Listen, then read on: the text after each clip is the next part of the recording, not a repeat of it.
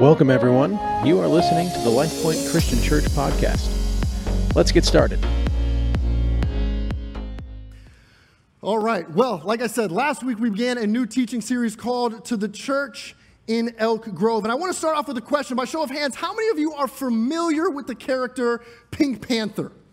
Right? Pink Panther. The majority of you, if you don't, it's an image on the screen behind me to help jog your memory. But the Pink Panther was a character in a TV show that began in the 60s and 70s. And since then, there have been multiple remakes of the TV show and some live action films. The last series of films began back in 2006, starring Beyonce and Steve Martin. Now, in those films, Steve Martin played the role of Inspector Clouseau. And whenever Inspector Clouseau was on the case, things tend to get a little bit messy. However, he is completely unaware of his incompetence, just absolutely unaware of how awful at his job he actually is. In fact, there was one line that described, or somebody described his, uh, Inspector Clouseau as brimming with self confidence and completely lost, right? I love that. Brimming with self confidence and completely lost. Now, I know that we have all come across people in our lives who meet that very description, right? Completely lost. And, and despite the confidence that they have in their, or they have this confidence in their abilities, even though their abilities are lacking. Now, if you have teenagers or if you work with teenagers, you come across this all the time, right? This is an everyday thing in the life of a teenager. Sorry, no offense. Um, now, here's the thing though, unfortunately, this description is met by adults as well. Some of you are like, yeah, I work with those people. I know them personally. You might even live under the same roof as some of these individuals. And to state it bluntly, they have confidence that is based on a delusion. It is certainly not grounded in reality or truth. Let me give you a few examples of what I'm talking about. We've all come across someone who they think their singing voice is the voice of an angel, right? We, we all have met this person, and no one else knows how they came to that conclusion because we've heard them sing, and there was no angels present, right? None whatsoever. And oftentimes, the reality check they need is to hear themselves singing, right? We also come across this when it comes to sports or athletics, and someone thinks they are physically inclined, physically capable, and maybe they once were, but then they step out onto the field, step out onto the court, and the delusion comes crashing down, right? And this reality check comes knocking. And maybe you've experienced something like this in your own life. I think it's a fairly common experience that we have, right? And there will be times when the confidence that we have in our abilities, or even the reputation that we have for something good, there comes a point when we're exposed and the truth comes out. And these humbling moments serve as a reality check, they serve as a wake up call. And while these experiences are painful and humbling, they're necessary. And if we let them, they can serve us well. Now, last week, we, like I said, we began this teaching series called To the Church in Elk Grove. And, and throughout this series, we're going to be taking a look at four of the seven letters that John wrote to various churches in the province of Asia. And while we're not the initial recipients of those letters, they apply to us as well, to the church in Elk Grove. And we know this because John writes in Revelation chapter 1, verse 3 Blessed is the one who hears the words of this prophecy, and blessed are, are those who hear it and take it to heart what is written in it, because the time is near.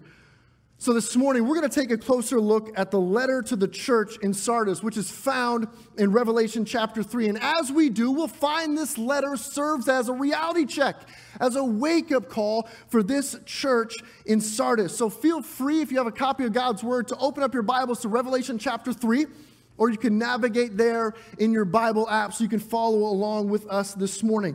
Revelation chapter 3. And before we dive into this letter itself, allow me to provide you with some information about this ancient city.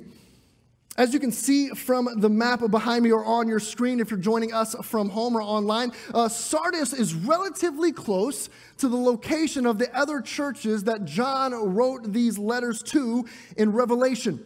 And last week, when Elder Mark kicked off this series, he mentioned that the distance between these churches was similar to Elk Grove, Bodega Bay on the coast, moving further down the coast to Santa Cruz, and then back up to Stockton. So, this is kind of the general proximity of these churches. And despite their general uh, geographical proximity, life for the believers, the, those followers of Jesus in Sardis, was much different compared to life of the believers in those other cities. You see, Sardis was this city of sophisticated paganism. There was an openness to or a tolerance for many beliefs and rituals. If they had cars in this point in history, they would have been all about those coexist bumper stickers that you see people driving around with, right? A whole bunch of religious symbols put together to spell the word coexist. These people would have been all about slapping that on the back of their car. And this tolerance for all these beliefs and rituals is what opened the door for the Jewish community to thrive in this city. There was in this even even in this ancient city, there was a massive synagogue, and, and, it was right next to some of these other pagan centers for worship. And even just the presence of this building was evidence that the Jews were able to peacefully coexist with everyone, even though they would have rejected the pagan worship that was common in this city. And of course, since the Jews thrived there, it makes sense that Christians followers of Jesus also benefited from this, this tolerance or this openness to other beliefs. And that specific point is significant because, unlike the other churches that John writes to, there is no mention of persecution when writing to the church in Sardis, which is this clear evidence, indication of their peaceful coexistence. Now, Certainly, there is nothing wrong with being able to peacefully coexist. In fact, that's exactly what Paul calls all of us to do. Romans chapter 12, verse 18 says, If it is possible, as far as it depends on you, live at peace with everyone. However, it seems that the byproduct of their peaceful coexistence was a growing comfort with the world and complacency in living out their faith. And it's this troubling reality that John addresses in his letter to the church in Sardis. And I would encourage you to follow along as I read chapter 3, verses 1 and 2.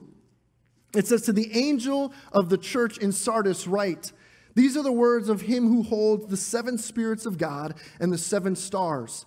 I know your deeds.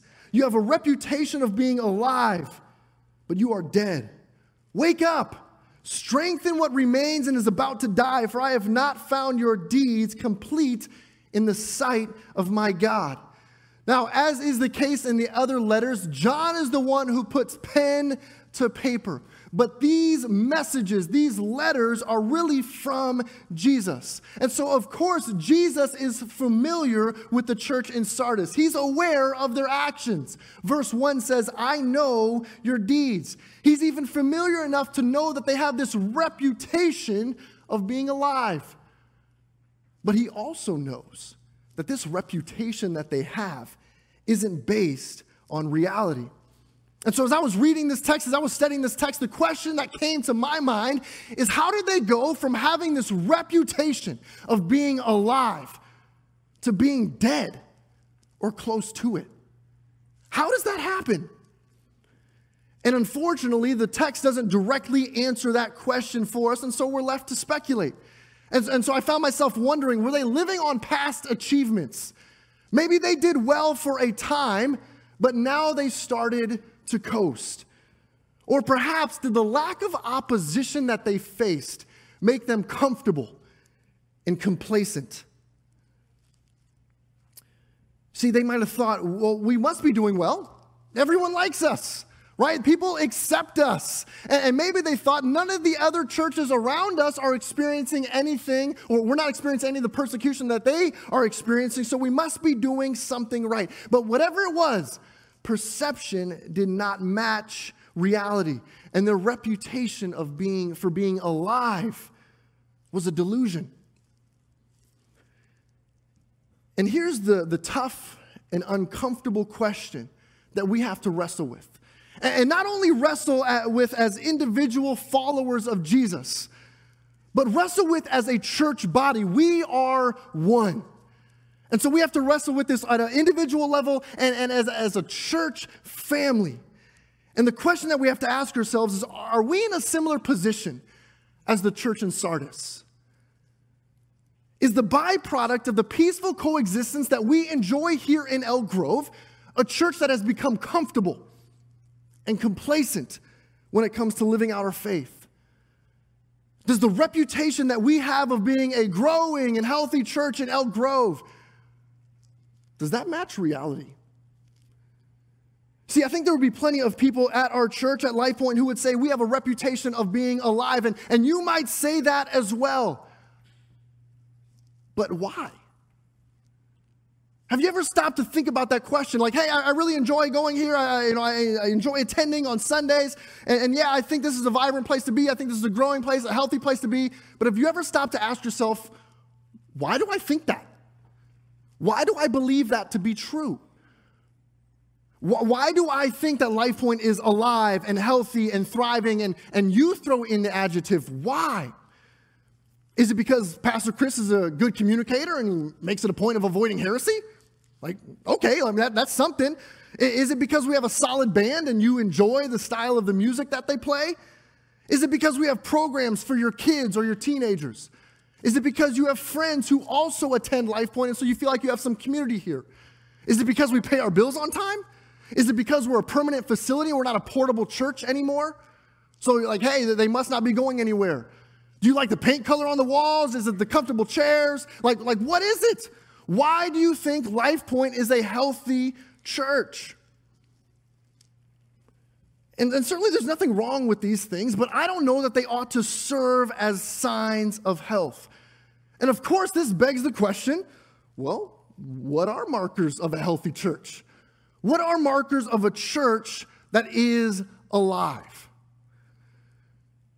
Well, if, if the mission of the church is to make disciples, who make disciples, who make disciples, then we should probably measure things that help us know if we're successfully accomplishing the mission, right? That just makes good sense. And so we need to track metrics that let us know if we're making disciples because that's what healthy churches do. Now, the four metrics then that we're going to use to help us to determine if we're making disciples are conversions, service, reproduction, and multiplication.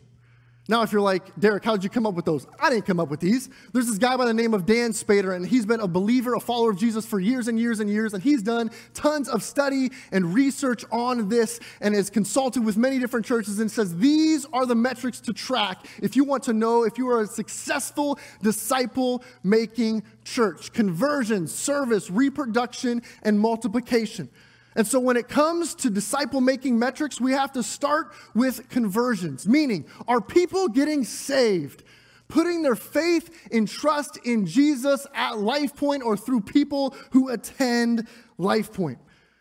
And uh, most churches, LifePoint included, this is celebrated, this is marked by baptism, which is the outward expression of that internal transformation, right? We immerse people in water to symbolize the new life they have in Jesus. We dunk them in a bathtub on wheels, essentially. It doesn't have to be that. It could be in a river, a pool, wherever there is a body of water. And so that's kind of how we signify that.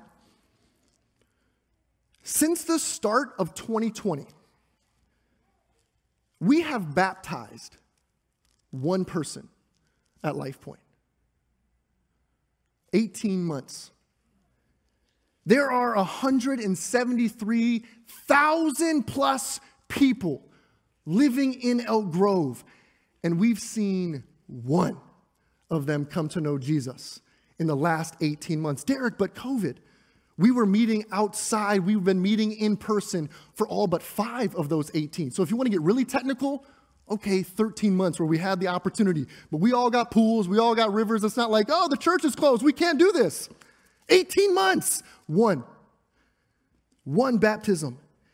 Here's the brutal reality if our mission as followers of Jesus is to make disciples or more followers of Jesus, it's going to be awfully hard for us to be healthy if this isn't happening. Our church could be exploding in size, but if the growth is primarily from people coming to Life Point from other churches and not because they put their faith and trust in Jesus for their salvation, we could be the biggest church in Elk Grove, and that doesn't mean we're any kind of healthy. It doesn't matter. Are you making followers of Jesus? Another disciple making metric is service. Are life pointers serving, whether that be in the community or on our campus on a regular basis? Certainly, there are plenty of people who serve faithfully at Life Point, but there are also plenty of positions waiting to be filled. Back in February, we made an effort to fill some of those positions by hosting Connect Sunday. We do it twice a year. It's an event in which we highlight various volunteer opportunities and allow for people to come check those out. And even if they want, sign up for it that day. Back in February, we had 30 different ways for people to sign up to serve, accounting for over 100 different positions. 75% of those positions went unclaimed after that Sunday. At the end of March, we hosted a week of service in which we coordinated numerous ways we would go and serve our community, not even in the walls of our building, go out and serve our community over a seven day span. And admittedly, we learned some things along the way, and next time we will do a few things differently. But our church of 600, that accounts for the attrition due to COVID, our church of 600 had 26 people sign up. 26. And I gotta tell you, as that week approached, and as even as we were in the middle of that week, I was genuinely concerned about whether or not I was gonna have to jump on the phone and say, hey, I know we were gonna come and serve you guys at some point this week, but we can't anymore we don't have enough people who signed up.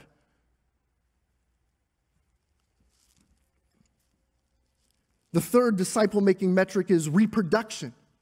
Meaning, is there an increasing number of people at Life Point who have led someone to Christ for the first time. Now, that can be a little confusing, so let me explain it this way. Let's say Pastor Chris leads five people to the Lord this year, and then each of our elders lead another five people to the Lord this year. And, and praise God for all of that, right? That would be fantastic, and, and it would be worth celebrating because of that first disciple making metric of conversions. It's starting to happen. But if Pastor Chris and the elders are the only ones who are leading people to the Lord, we have a problem. You see, the calling to make disciples or to spiritually reproduce ourselves, that applies to every follower of Jesus. When Jesus said, Go and make disciples, he was talking to you. He was talking to you. Yeah, he was talking to me. He was talking to Pastor Chris, Pastor Trevor, Pastor Noah, all the church staff, every church staff everywhere. He was talking to you as well. Make disciples. You see, and, and in order for us to be a healthy disciple making church, the number of people who are playing a significant role and other people coming to know the Lord for the very first time, it has to be increasing. And unfortunately, I know this isn't happening right now because we baptized one person in the last 18 months. And, and while all of us must take ownership of the lack of spiritual reproduction, I got to tell you, this weighs heavy on me as one of your pastors. Because I don't know that we've done a very good job of equipping you to know how to lead people to Jesus. And, and so when it comes to looking in the mirror, this hasn't been fun. The final disciple making metric is, is multiplication meaning how many people have seen their disciple, the person they led to the Lord, make a new disciple. You see, this is crazy, and I think we get this wrong a lot of times. The end game isn't to lead people to Jesus. And you're like, what? The end game is not to lead people to Jesus. It's to lead people to Jesus who are capable of leading people to Jesus, who are capable of leading people to Jesus. It's all about multiplication. And this is exactly what Jesus modeled for us. In Dann Spader's book, he, he writes Jesus' mission was not to reach the world as much as it was to make disciples capable of reaching the world. He invested in 12 dudes. That was it. He, he didn't come to reach the entire world. He invested in 12 guys and said, Now it's your job to go and make disciples, to multiply yourselves. And admittedly, multiplication can be difficult to track.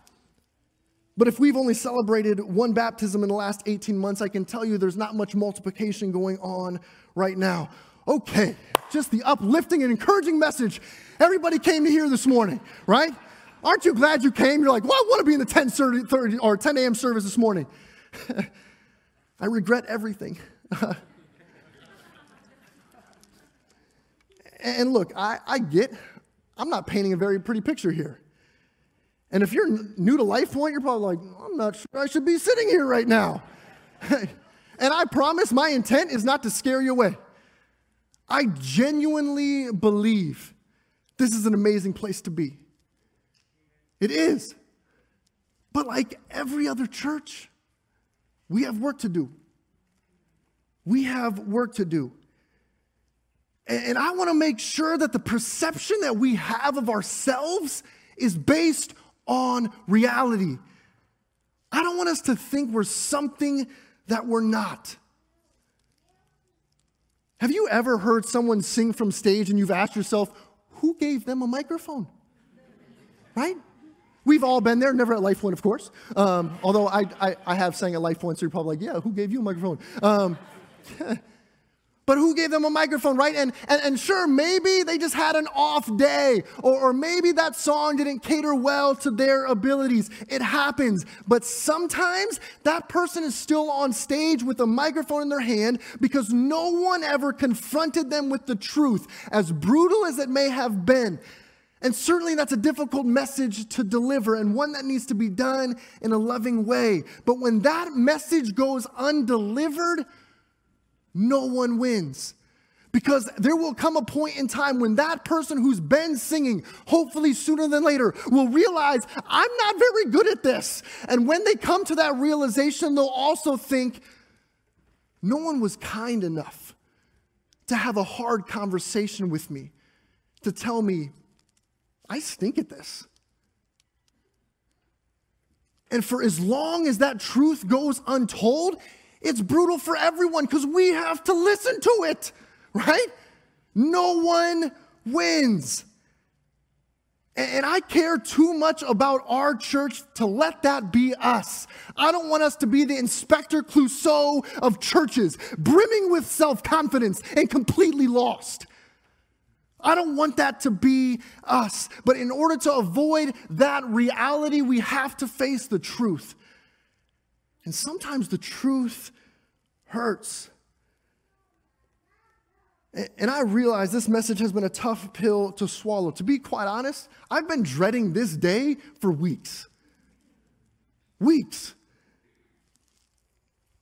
Thankfully, though, there, there is some encouraging news for us as well. First, you should be encouraged to know that the rebuke found in verse 2, it, it doesn't apply to everyone in the church of Sardis. And it doesn't apply to everyone in our church either. Revelation chapter 3, verse 4 says, You have a few people in Sardis who have not soiled their clothes. What an awesome image. Especially as one with children, right? Like, yeah. They will walk with me, dressed in white, for they are worthy. And while the majority of the church in Sardis was in need of a wake up call, there were a few who had not soiled their clothes. And while they, we aren't told exactly what this group did to set themselves apart, I think based on co- the, the context, it's safe to pre- presume that their faith was alive and well, and it was dis- uh, displayed in action, demonstrated through action. And thankfully, we also have some people in our church whose faith is vibrant and evident in the way they live their lives. Amazing men and women of God who are, obedient and committed and faithful to God's call on their lives. And so, to those of you who are doing your very best to walk as Jesus did, thank you. Please don't give up and don't give in. We need your example. We need you to lead us. We need you to call us, your brothers and sisters in Christ, back to faithfulness.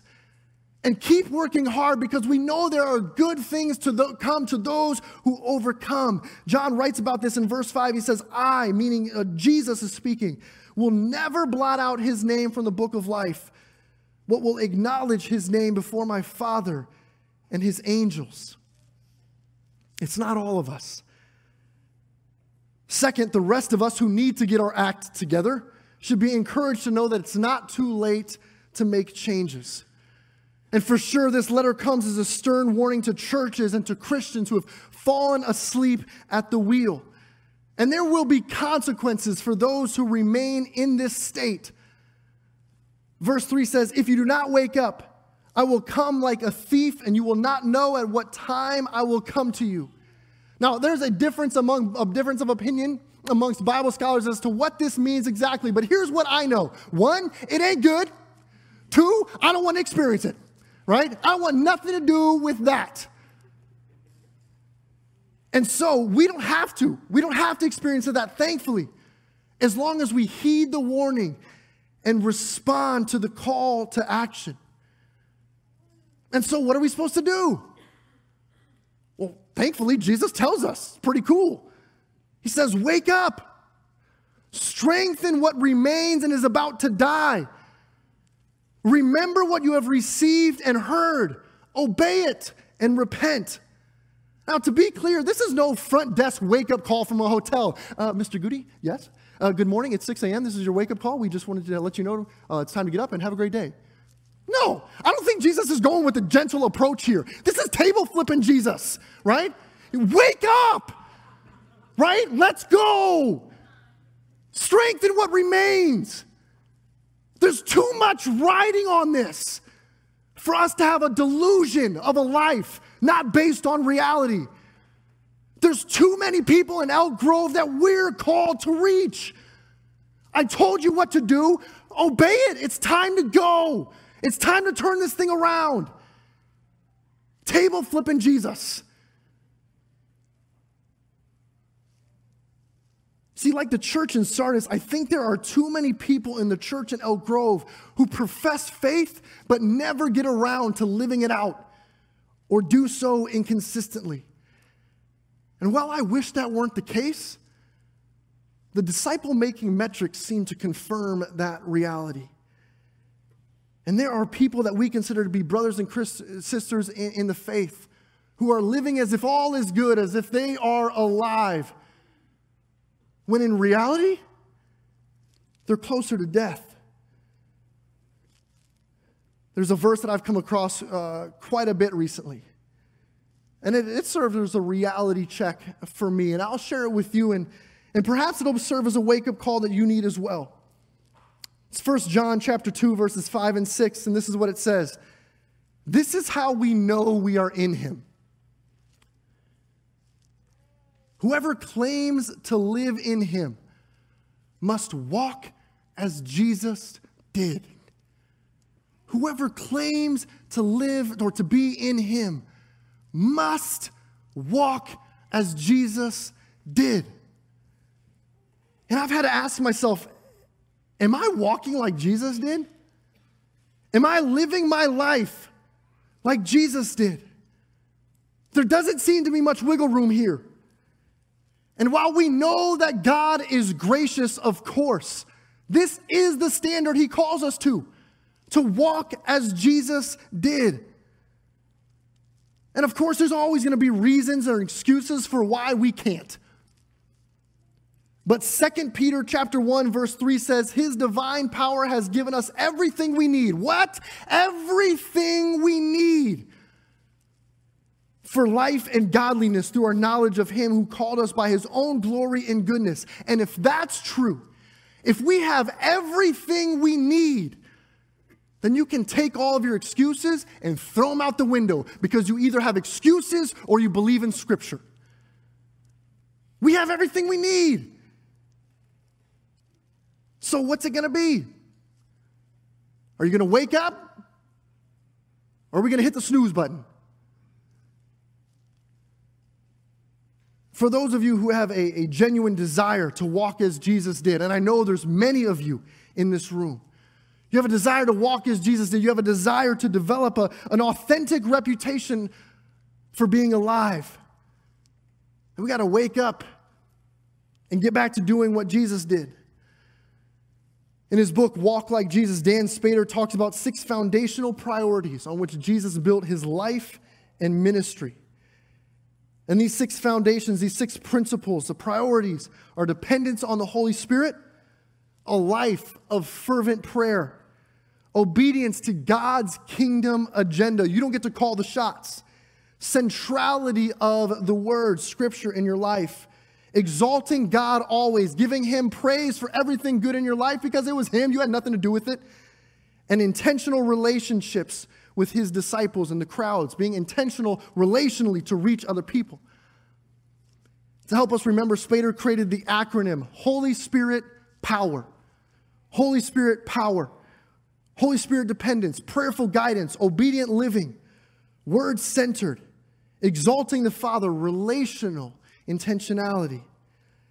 And he goes on to write these foundational, foundational priorities will, will help us to practically understand what it means to walk like Jesus.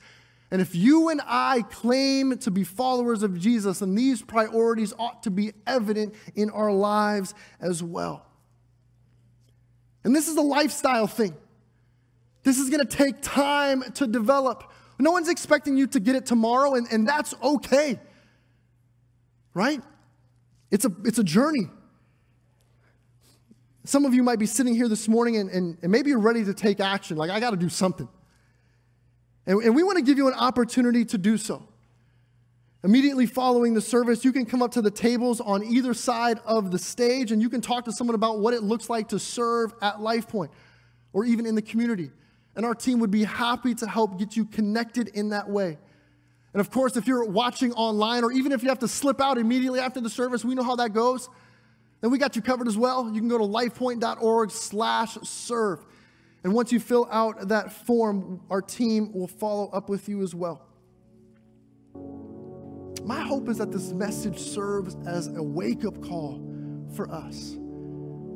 And I know it will, might be painful and uncomfortable right now. But ultimately, I pray that this would serve us well, spur us on toward developing a reputation of being alive, a reputation that's rooted in reality. And with God's help, we can become the healthy, disciple making church that He wants us to be. Let's pray. Heavenly Father, we are grateful for your word, even when it comes with a kick in the pants. God, it, it's incredible that you, it was always your plan to use the church to reach people. You put that responsibility on us, fallen and broken people. God, what is it? What a privilege it is to join you in this mission. God, but we need your help. God, and we confess, we, we repent, God, we, we, we acknowledge that we've been missing the mark. Help us, Lord. We want to do everything we can through you to expand your kingdom here on earth for your glory and for your honor alone. In Jesus' name, amen. We hope you enjoyed today's message. You can learn more about us by visiting us online at lifepoint.org. If you are ever in the Sacramento area, we would love to see you in person. Events and service times can be found on our website. Thank you for listening, and we hope you join us for our next episode.